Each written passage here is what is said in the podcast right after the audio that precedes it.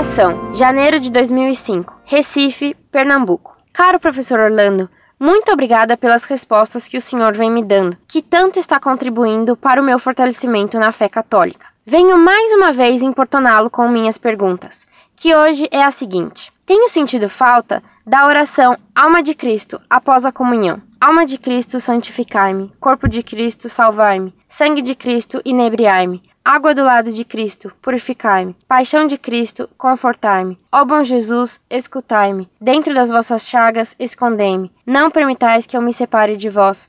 Do inimigo maligno, defendei-me. Na hora da morte, chamai-me e mandai-me ir para vós, para que com os vossos santos vos louve por todos os séculos dos séculos. Amém.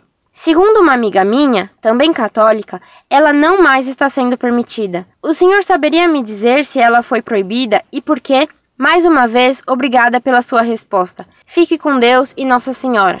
Um grande abraço.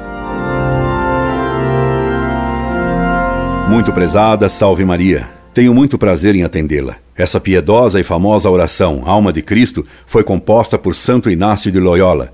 Ela não foi proibida e nem pode ser proibida. Reze-a então sempre que puder, especialmente quando comungar em sua ação de graças.